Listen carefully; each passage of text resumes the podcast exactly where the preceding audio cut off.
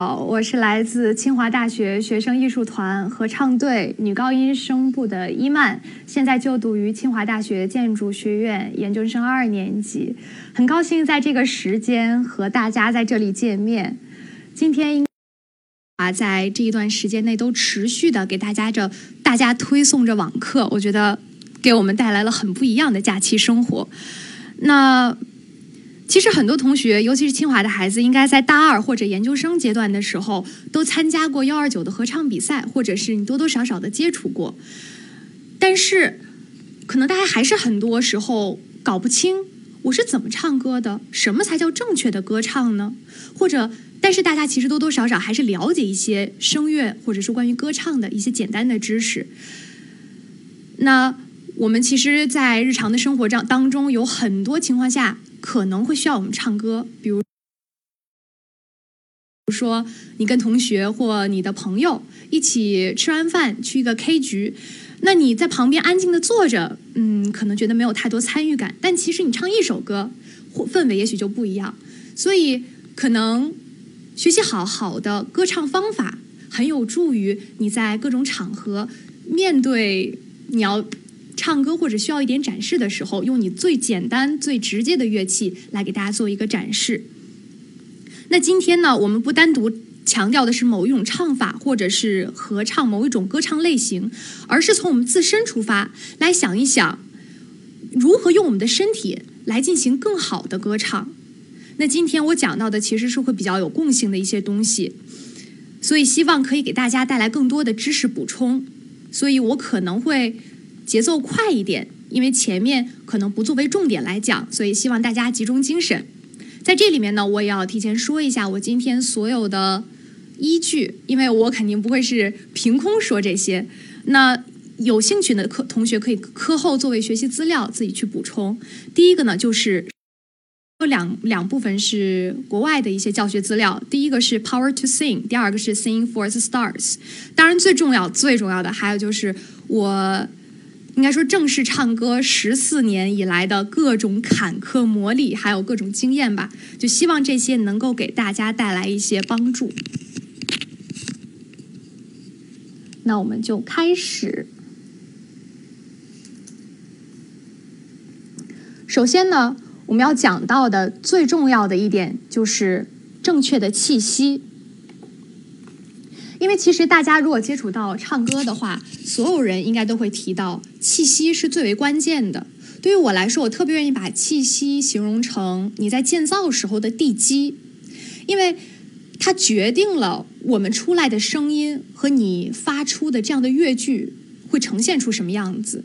所以呢，我们今天的重点放在第二部分、第三部分，还有第四部分。而最开始，我们还是要简单的讲一下歌唱的要素，因为我们在提到唱歌的时候，你肯定会想，我如何评判一个人歌唱的如何，或者说我自己唱的时候，我如何评判自己唱的如何？你只有清楚了从哪些方面来要求自己，你才知道如何达到的更好。那我们今天第一部分就要讲一讲歌唱的要素。那对于我来说的话，其实没有找到一个特定的，或者是谁准确的规定说歌唱就是由这些要素所组成的。但是大同小异，大家总结出来了一些。我经过整合，其实分为了两部分。第一部分呢，其实我认为就是硬实力唱功；第二部分就是软实力唱商。就是，嗯，来，咱们接着来进行。那提到气息，那大家肯定都会想到，就是气息固然重要，那气正确的气息可以把你的声音稳定的托在所有的音域和你想表达的音乐句子当中。那现在就要到了听歌时间，我们现在来听一下歌手上一周周深演唱的《愿得一心人》的片段作为参考。大家在听的时候要注意，周深在不同的音区里声音。在气息中流动的感觉，大家去体会这种感觉，就是说的确实有点抽象，但是大家去感受一下，来一起听一下。原来的心为何有离分？你提着孤单，独自寻找星大家。在听的时候肯定能够感受感受到它明显的音区的变化和它强弱的变化。但不管它怎么变化，它的气息永远是它最强的支撑。那我们再来听一位，嗯，邓丽君。这个呢，咱们在听的时候要听到它句尾，尤其是句尾的时候会非常明显，感觉声音是被气息拖住的感觉。大家来听一下，感受一下。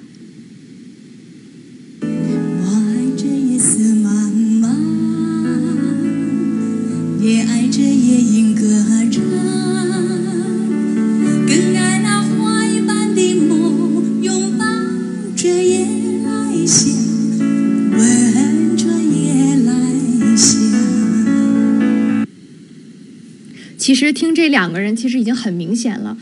所有的歌手，好的歌手，你在他唱演唱的时候，都能感觉到气息在他声音当中的重要性。所以大家感兴趣，可以去品一品每一个歌手。那接下来呢，就是音准。如果你是一个嗯真的大跑调的人的话，那我建议你用两种方法去调整一下自己的音准。第一个呢，就是现在手机里面都会有那个歌唱的音调仪，就是现在所说的音准器。那这个它可以根据你唱的音对准它的音名来看你跑没跑调。那大家可以根据这个去调整自己的声音，找到一个正确的音调音准。这样的话可以建立起自己的一个这样的一个音准体系，很有助于你去改善你跑调的状况。第二个，如果你有条件，或者是你简单的会摁钢琴或者认识这些琴谱的话，也非常建议你用通过键盘辅助练习音阶的方式，嗯。来练习音准问题。那在这里面呢，我给大家一个小的，对我们的邓紫棋同学，告诉大家如何练音准。当然了，这就是给大家开心一下，因为实在是很厉害。给大家一条 scale，这个音阶大家可以去练习一下，非常简单，听好了。C B 拍 C D 拍 C B 拍 C E 拍 C B 拍 C F 小 C B 拍 C A 拍 C B 拍 C B 拍 C B 拍 C A 拍 C B 拍 C F 小 C B 拍 C E 拍 C。听不懂再重播一遍，谢谢。当然了，这个不强求，当然不强求。但其实很多音准好的孩子，听几遍也能跟下来。嗯，那可以之后大家用这个来检验自己到底音准怎么样。那下一个呢，就是音色。呃，音色其实我们大家都知道，直接跟我们的声带有关，因为我们每个人的声带长短、薄厚都各异，所以你说，嗯，音色你要让两个人完全相同，那是不可能的。但是你可以根据自己声音的本来状况去调整音色，看它是否合适于你演唱的歌曲。嗯。要更好的利用我们音色，所以要珍惜自己的嗓音。下一个呢，就是音域。那这一幅图就是大家其实很明显能看到，是一个美国的嗯 recording studio 列的一个 the world's greatest singers 这样的一个 vocal range，就是他们的音域。这里的音域其实不是我们所说的基础音域，就是我们的大白嗓，就是啊我能喊出多宽的音域，而这个。更强调的是用正确的发声方法可以达到的音自己能够发出的极限最低音和极限最高音，但这些音这样的一个范围，但这些音其实是都要可以被有效控制的，我们称之它为有效音域。那其实我们正常的情况下，基础音域可能好的歌手在两个八度或者再稍微多一点，但应该不会有特别大的一个晃动，嗯。如果是你的基础音域特别宽的话，那可能说明你真的可以成为一个优秀的歌手，在正确的练习之下。但如果你没有，也可以用科学的发声方法来拓宽你的音域。所以我们今天讲到的就是要如何的正确去唱歌。嗯，那下一个就是节奏感。其实我们平时在唱歌的时候，节奏感不会有那么明显的问题，因为只要你能做到不拖、不赶、不抢、不慢，其实。都没有特别大的问题，但如果你遇到了一首你特别想唱，但其实节奏感又极其复杂的音乐的话，你该怎么做呢？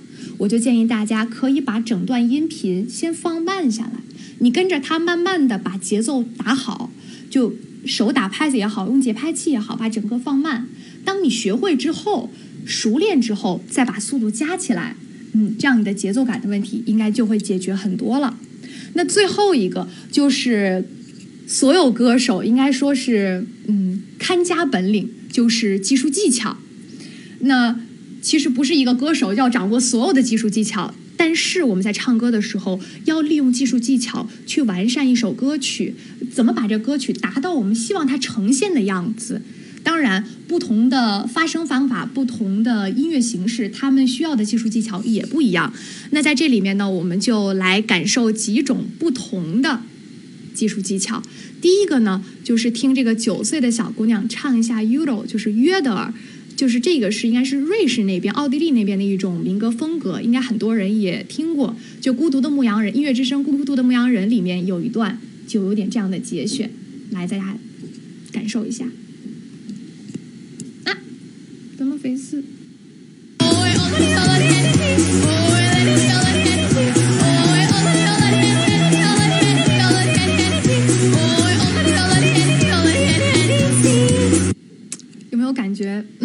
真假声的转换，这个音区的转换，这个自如很厉害。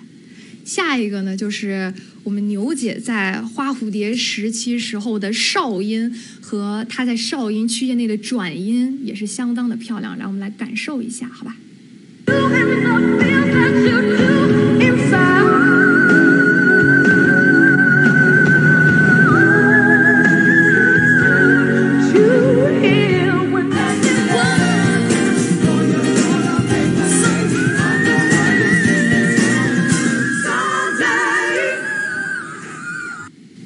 有没有感觉到一种哇声波的冲击，一种震撼？嗯。那下面呢，我们再来听一下谭维的怒音。呃，不管你喜不喜欢，但是这种唱法真的是非常的有力，而且其实唱不好可能会对声带有所损伤。那这一段呢，就是节选在谭维在唱完怒音之后，可以快速的控制声音回到一件干净又舒缓的状态，来大家感受一下。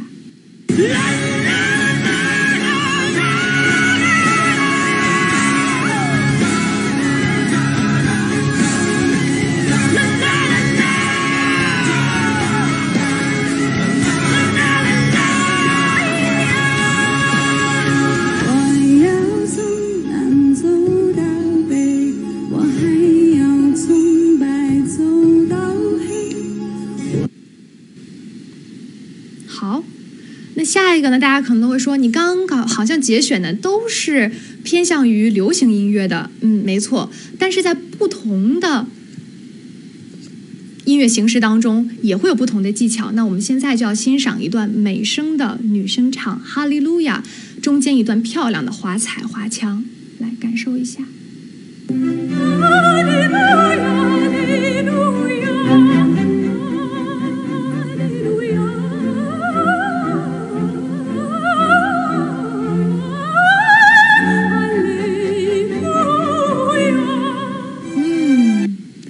段真的是我特别喜欢的一段花腔了，又流畅又顺。大家感兴趣的可以去找来听一听完整版。那下一段大家肯定都会有点疑惑，说老师也没有唱，对不对？或者说学姐也没有分享一下。那好，现在就给大家分享一下我的一小段音频。那这个呢，主要是在嗯声区的转换，还有就是高声的一些位置上面，再给大家欣赏一下。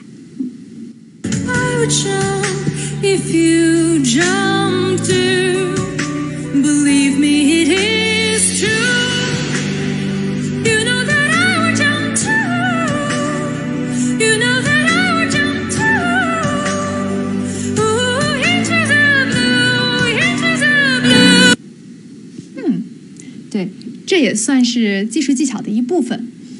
那除了硬件我们都讲完了，那软实力是什么呢？嗯，软实力，我把它集中在情感处理和现场的台风。其实情感处理它是依靠于唱功和你要用心去演唱。当然，台风也很重要啊！你不能唱歌的时候完全以自我沉迷，你要跟换观众带来互动。这样的话，可能会增加舞台效果和你的感染音乐感染力。但是，其实我觉得这个跟个人风格其实还嗯挺明显的，所以要不停的去录像也好，去对着镜子也好，或者不断的上台去感去感受和改善。那其实最终我们所有的目的都是为了呈现在结果上面。那我们反应其实就反映在唱商上面。那我们讲了这么多，嗯，我们讲了很多了，讲了这么多，我们讲到最重要的是什么呢？或基础是什么呢？我认为之前讲的所有的一切的基础就是正确的气息。那大家肯定都知道啊，正确的气息，我呼吸嘛，谁不会，对不对？嗯，确实大家都会，但。合适于演唱的状态和气息，我们肯定要去再感受一下。那首先，我要引用两个人说的话来支撑我接下来所说的东西。第一个就是，姿势是呼吸的源泉，呼吸是声音的源泉。那在这里面，我们就知道了姿势很重要。姿势又可以理解为其实是我们的一个状态，就是我们身体处在一个什么状态，我们保持一个什么状态和姿势，对于呼吸来讲是至关重要的。第二个就是我们一定要把呼吸练好，因为呼吸才能是你声音的一个保障和支撑。那沈香也说过，在唱歌状态的时候，全身心应该处于一种自然放松的状态，但又要积极向上的状态。你肯定会觉得啊，这矛盾呐。我又要自然放松，我又要积极向上，那我该怎么处理自己的身体呢？那我经过这么多年的感受和练习，其实我就嗯画了一个小图给大家看一下，不是我画的，我分的，就是这样的，就是我将人体或者我们整个唱歌需要用到的地方分为三个部分，第一个部分上半部分。哎，哎，我不应该从上半部分开始讲，而应该从下半部分开始讲。就是作为地基的那一部分，就是腹部。那我这个下从哪儿分呢？哎呀，掉了。就是从横膈膜开始，这个地方横膈膜，横膈膜到我们的腰腹部、腹部、丹田脐下四到五厘米的地方，称之为腹部。我把它称沉住。对，它要像地基一样牢牢的撑住。那这个时候，我总是愿意把自己形容成一个长胖了五百斤的胖子。这个地方感觉自己，哇，敦实下来了。那中部是放松。沈香说到，你放松的时候要做到不紧、不压、不憋、不塌。你肯定会觉得，哎呀，这四个你告诉我我做不到的。但是我放松告诉你，你肯定会知道的。因为我让你放松的时候，你肯定不会。哎呀，我好放松啊！哎呀。我太放松了，肯定不会。你肯定是，我放松下来了，哇，舒服，对吧？但你这个时候你要做到的是中段放松。中段是哪儿呢？横膈膜往上，从下巴开始，就是你从你的嘴张开，舌头这儿拉一刀，感受一下下半部分，就从这儿往下的部分到横膈膜往上的部分，这一部分部分我称之为中段，要放松。放松，你就不会使劲往上端，你就把自己沉下来。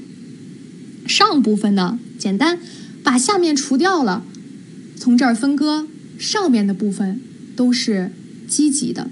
积极怎么做到？就是积极，可能我们待会儿后面会提到腔体，我们要怎么做到呢？积极，兴奋起来，一种亢奋的状态，嗯，我们就可以称之它为积极。你看，上面是向上延伸，下面沉住，向下延伸，让气息在身体中形成一种上下延伸的感觉。这是我这些年来的体会，当然，很多人也有同样的体会。那接下来我们就讲到了，刚刚你告诉我要保持这三个状态，好，现在一定要记住这个感觉，然后我们就要看一下呼吸，我们到底是怎么呼吸的。看一下这个视频，哎，吸入，哎，呼出，吸入，呼出，吸进来，再呼出，再吸进来，再呼出。那这个地方我就要讲一下了，中间这个膜，就这个有一个横向的这个连线，就是横膈膜。下边呢，我们现在是把胃啊、肠子呀全都掏掉了，就只剩下脊柱和肌肉了。那这个时候呢，我们就需要用我们的腰腹部。帮助横膈膜下沉，然后这样可以更好的增加肺部气息吸入的容量，那这个就是我待会儿要讲的腹式呼吸。那大家先感受一下，我们现在自己就是我不是很建议的，或者大部分老师都不会建议你做的呼吸方式，就是胸式呼吸。胸式呼吸是怎么做的呢？来跟我一起感受一下现在的你自己。吸气，呼气，来再吸一口气，再呼一口气。你有没有感觉到你的整个胸部有一种抬起的感觉？然后哎，又落下了。呼气的时候，这就是胸式呼吸了。不建议这么呼吸，为什么？因为你经常会感觉到喘不上来气儿的时候，你会这样。你看，你每次都是在胸式呼吸的时候，会有非常明显的喘不上来气的感觉，而你想要叹气或者大喘气或打哈欠的时候，你就会换掉这种呼吸方式。所以在这里面，我们不建议有胸式呼吸。而腹式呼吸和你想做到腹式呼吸可直接做出来的是联动式呼吸的，我们都是比较赞成的，但最推荐是腹式呼吸。那这里面我肯定要讲一下为什么，或者你说到底为什么就一定要用这个呢？首先，第一，你知道腹式呼吸的时候，你的肚、你的脑子一定想的就是你的腹部，你只想了你的腹部，一心一用，这样的时候，你的力量很好被控制住，你很容易集中的去控制你的。腹部力量来做到气是否既松弛又可以把它吸满。第二个呢，就是可以主主动增加肺部的气息吸入量。因为你如果是胸式呼吸，在吸气的时候，虽然你的横膈膜下沉，但是你整个向上提起，跟腹式呼吸来比，它的吸入量一定是没有那么多的。第三，呼出的气息，腹式呼吸会长而稳定，因为有你的腹肌帮助你的横膈膜控制。第四个就是你在吸入气息的时候，可以快速、无声并有效的吸入。来，我们现在做一个对比。胸式呼吸的时候，我们的呼吸一定会出声，听。我试一下无声的胸式呼吸，你们感受一下。哎，我好像自己就想往腹式呼吸去转了，所以其实做不到无声。那我们腹式呼吸尝试一下，你听，它有非常微弱的气息吸入的声音，听。呼出了，再吸，你会发现气息吸入的声音非常的小，也不会有那种喘不上来气儿的感觉，因为你每一口气都非常的从容的吸了下去。那现在我们就要来看一下如何找到这个正确的感觉。今天呢，我主要讲的就是第一、第三、第二、第四，其实就是比较容易做到的了。嗯，首先第一个叹后吸。其实就是叹气之后吸气，但为什么把这两个字两个气字去掉了呢？是因为我希望大家在叹完气之后没有任何气息变化的时候保持这个状态，直接吸气，将你的腹部顶出来。大家可以看一下我的这个下面灰字所描述的，保持这个状态，同时吸气，直接吸气，口鼻同时进气，感受腹部扩张的感觉。然后你吸完之后，慢慢的呼出，全程禁止端肩，禁止你向上抬，而整个要让你做到一种中部放松、下部沉住的感觉。来，现在大家跟我一起感受一下。先叹一口气，来，吸气，放松。来，大家可以看一下我的腹部有什么变化。现在是我正常的腹部状态。来，叹一口气，吸气。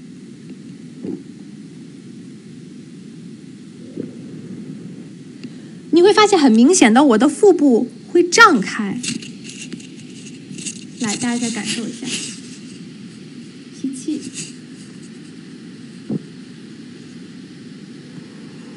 收进来，来再来一次，叹气，吸气，呼出，非常好。如果可以的话，你就已经找到了这种感觉了。那第二个闻味道。大家肯定知道，就如果你现在空气中弥漫了一种非常香的味道，你特别想要找到这个香味的来源，那你肯定努力的去吸，对不对？但我现在要禁止你这样抬肩去吸，而直接把气吸到腹部，你会怎么吸？你会去吸气，对吧？那这个时候你会发现有什么变化呢？你会发现你的鼻孔会扩开，哎，其实应该还蛮明显的吧？来，我们感受看一下，你在吸气的时候，你的鼻孔会张开，这个时候你的腹部撑住，嗯，就是这样。来，我们再感受一下闻味道，开始闻。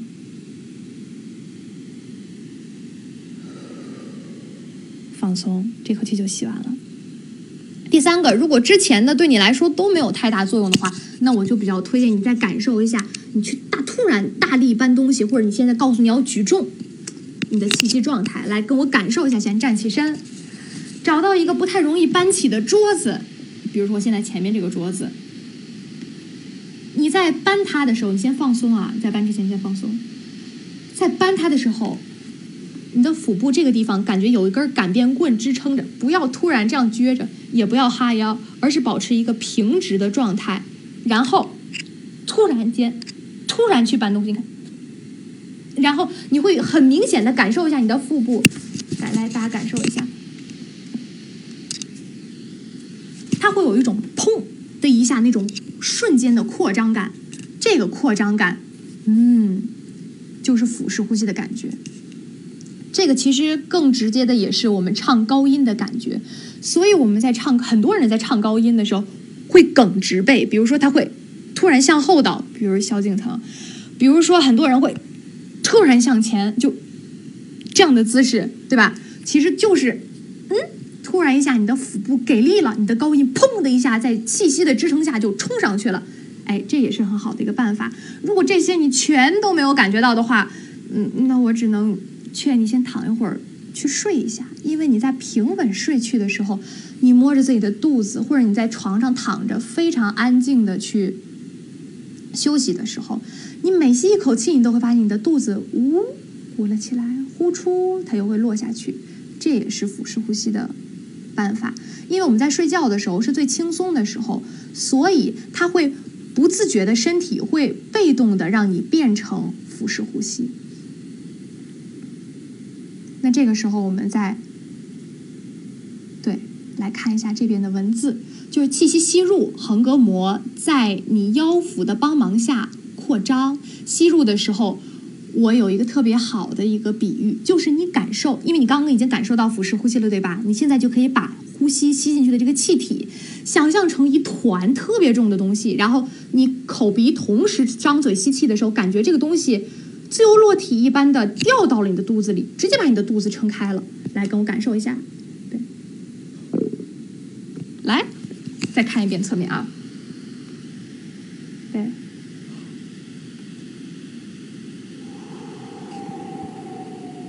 在呼气时候呢，你的腰腹肌肉不要松懈，不要，你看，吸好了对吧？你会，哎，或哈，我突然不用使劲儿了，不要的，它要作为支撑。因为我们在呼气的时候，由于横膈膜的上抬，我们肯定会由于自然内收的力是肯定会产生的。就不管怎么样，你的肚子都会往里走，要不然你也吸不出下一个气，把它再撑回去。但是我们要控制自己，跟它形成一种反作用，就是我尽量慢的让你去回收，这样可以有效的延长你气息的稳定长度，还有你气呼呼出的速度。这个根据我们的演唱。要收放自如的去使用。那下一个，在我们找到了这个正确的呼吸之后，我们就要来感受一下正确的呼吸练习都有哪些。第一个是所有人都会练习的，至今啊，哎，呼的想喝口水，敬大家，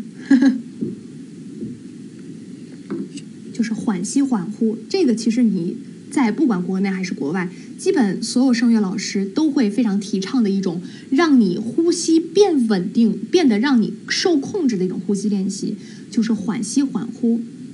沈香老师在这里面说过了，首先第一，去感受门齿对气流形成的阻力，因为你要发出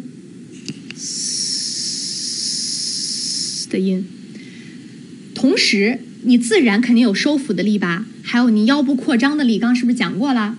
这两个力的对抗感觉，在这个时候我先做一下，大家不要怎么做。第一，不要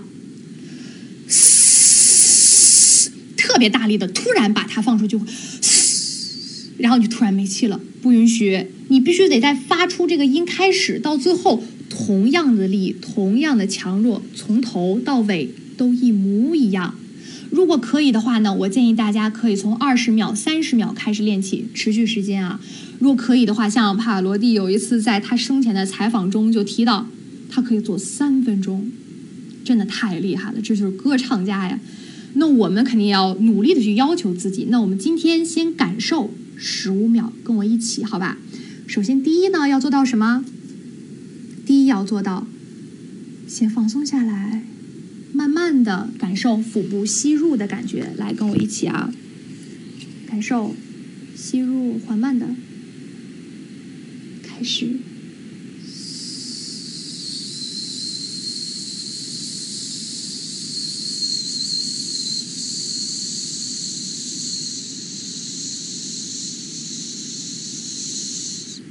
好，十五秒到了。知道大家肯定已经跟着我感受一下了。如果你没有跟着做的话，嗯，要动起来哦。那这个我认为是个非常好的来稳定气息的练习，也能有效的控制你自己气息呼出的速度。所以这个，如果你想要练习歌唱或歌练习气息的话，我建议可以时不时，平时其实你就可以随时随地的做起来。慢慢建议，如果你能达到三十秒、四十秒的时候，我觉得一般的歌曲气息量对你来说都没有太大的影响了。第二个，跟它截然相反的急吸急呼，嗯，大家肯定会奇怪了，你刚刚让我缓吸缓呼吧，你不是都够用了吗？为什么又突然来一个急吸急呼呢？嗯，那我来讲一下。首先，第一。肯定不是所有的歌都抒情歌曲，对不对？肯定有很多是那种砰砰砰那种节奏感很强的歌，需要你很有爆发力的，甚至有跳音的歌曲。那那个时候你肯定不能，我太缓慢了，我的声音都随着气息缓慢下去了，肯定不可以，对不对？那这个时候就需要你的爆发力了。那这个时候你的腰腹部也起了决定性的作用。那这个时候我们来感受一下急吸急呼是什么样子。首先第一。我们的脸先感受一下啊，哎，对，首先有一种想要发出呜，又有点吹口哨那个的脸部姿势，但不是特别使劲的拘谨，而是放松的保持这个姿势放好先，然后这个时候，我们配合着腹部的呼吸，一下一下去顶，看联动的反应。来，大家感受一下，我插下来，大家看一下，看脸啊。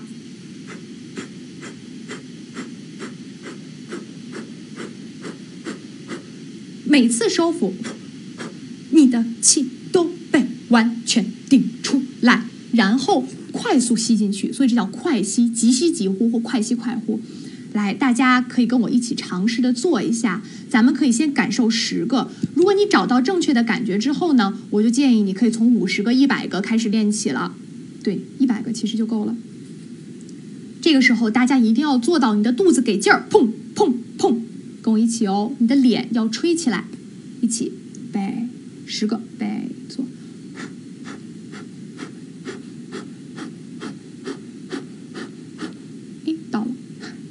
知道，那这个大家可以回去接着练习。那第三个呢，我就不着重去讲了，大家可以看一下，感受一下。因为惊讶，我提一嘴，就是惊讶和吃惊的感觉，其实是可以让你下意识的腔体突然扩张的感觉。那这个时候，你就可以想一下，你的偶像，你最爱的人，这么长时间你没有见到，而最想见到的人，现在突然告诉你，哎，你看你身后，他就在那儿。那个时候，你肯定。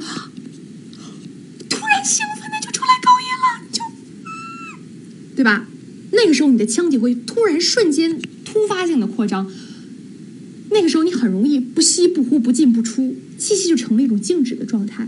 而这个时候保保持这个状态，你就感受你一直假想你自己在往里吸气的感觉，这个时候就会帮助你的腰腹呈现一种稳定的状态，但很容易僵住。如果你做这个练习不放松你的上半身，所以一定要记住，不管什么时候，你的中段一定是放松的。第四个，半打哈欠，这个大家肯定非常常见。就是，嗯，老师上课的时候，你突然想打哈欠，但老师的目光正好落在了你的眼睛上，你们两个对视了，这时候你就得憋住，对吧？你就，哎，你没打出来，但是你的口腔里边已经鼓出来、张开了，你的口腔突然这样了，嗯，这就对了，这就是半打哈欠的感觉。我们用来来放松我们整个腔体，来跟我一起放松，打哈欠。停，非常好，非常好，不要把哈欠完整的打完，来，再来一次。好，非常好，嗯，这就是做到了。下一个狗喘，我觉得这个大家可以回去感兴趣的自己去练习一下就可以了，就是小狗喘气，就快速的。这个也是我建议从十秒到十五秒开始练起，因为由于时间关系，我不能再细讲下去了。然后第六个呢，作为检验方法，吹纸巾，我也是给大家做一下示例，怎么能检验自己到底呼吸呼的对不对？把这个纸巾放到离自己脸大概有一个头的距离，可能我放得更远一点，然后纸巾的下侧放到自己的嘴嘴边。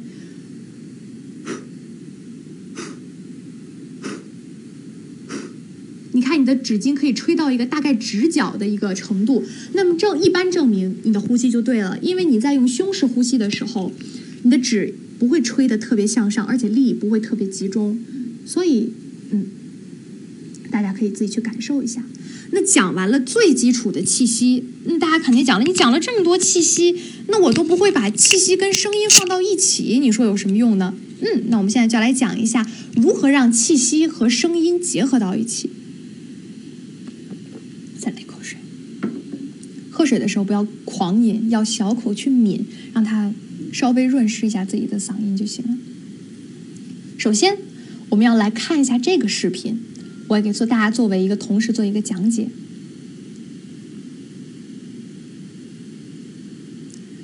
气体从肺部排出，声带由三组肌肉控制闭合，气息稳定持续的吹响声带。喉头位置平稳，我们发声就发完了。哎，我讲完之后，大家心里肯定记住了一点点东西，就是你会说到三组肌肉控制声带闭合。有些时候大家会想，声带闭合是我们自己控制的吗？还是气息吹过去它自己就闭合了？哦，声带是由三对儿肌肉控制的。这里面大家如果感兴趣，可以细着去。到网上找一些资料，这个很容易找到，我就不在这里面赘述了。那我们要做到的是什么呢？平稳的气息，我们再看一遍啊，平稳的气息排出，声带闭合好，气息持续的吹动着声带发声。这里边稳定的气息，稳定的喉头位置，就是你的声带持续保持放松稳定的状态，是声音稳定。出来的声音平稳的根本。那我们现在知道声音如何？哎呦，不好意思啊，没给大家高能预警。三二，其实我们每个人的声带都是这个样子。来，我们来换下面啊。那刚刚我们我提到了好多遍，就是气与声结合的时候，你想发出发出有质量的声音，肯定都需要声带的闭合。那我们感受一下，什么时候你的声带闭合了？如果你可以完成气泡音的话，呃。就是它其实是处于闭合的状态下，气流就嘣嘣嘣顶起它的那个声音。但是更好的或更直接的一个感受吧，我觉得就是可以体会一下欲说还休，就是想说但突然话就憋在口中了。你的状态应该是这样的。来，大家不知道能不能听到啊？就是你会有一个。很想想说但他就说不出来了的感觉。那这个时候呢就是我们声带闭合上的状态。如果你可以在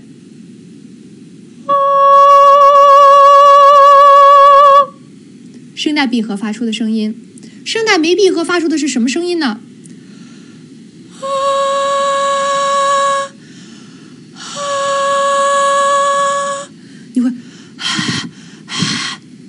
时候你应该也能很明显的感觉到，你这完全没有用力，而你再感受一下，哎，它闭合上了。同样的一个音，闭合和不闭合，它整个的声音状态是不一样的。那这个时候我们就要，对吧？知道我们需要的是哪种声音，而我们为什么要感受声带闭合呢？就是你说，哎，欲说还就是想说又要停的时候，你肯定会觉得，嗯，没有什么作用啊，因为我都说不出话，我都不会发声，它闭合有什么用？我想让你感受的是，你感受它闭合的时候，你都哪儿控制它了？也只有这些地方控制它发声，才是能让你做到中断放松的秘诀。因为中段最容易紧张的，除了胸廓紧张、抬气外，就是这儿。因为很多时候，你看啊，我不知道大家能不能看到我的这个喉头，因为很多时候，你看还挺明显的。大家唱歌唱高音很容易出现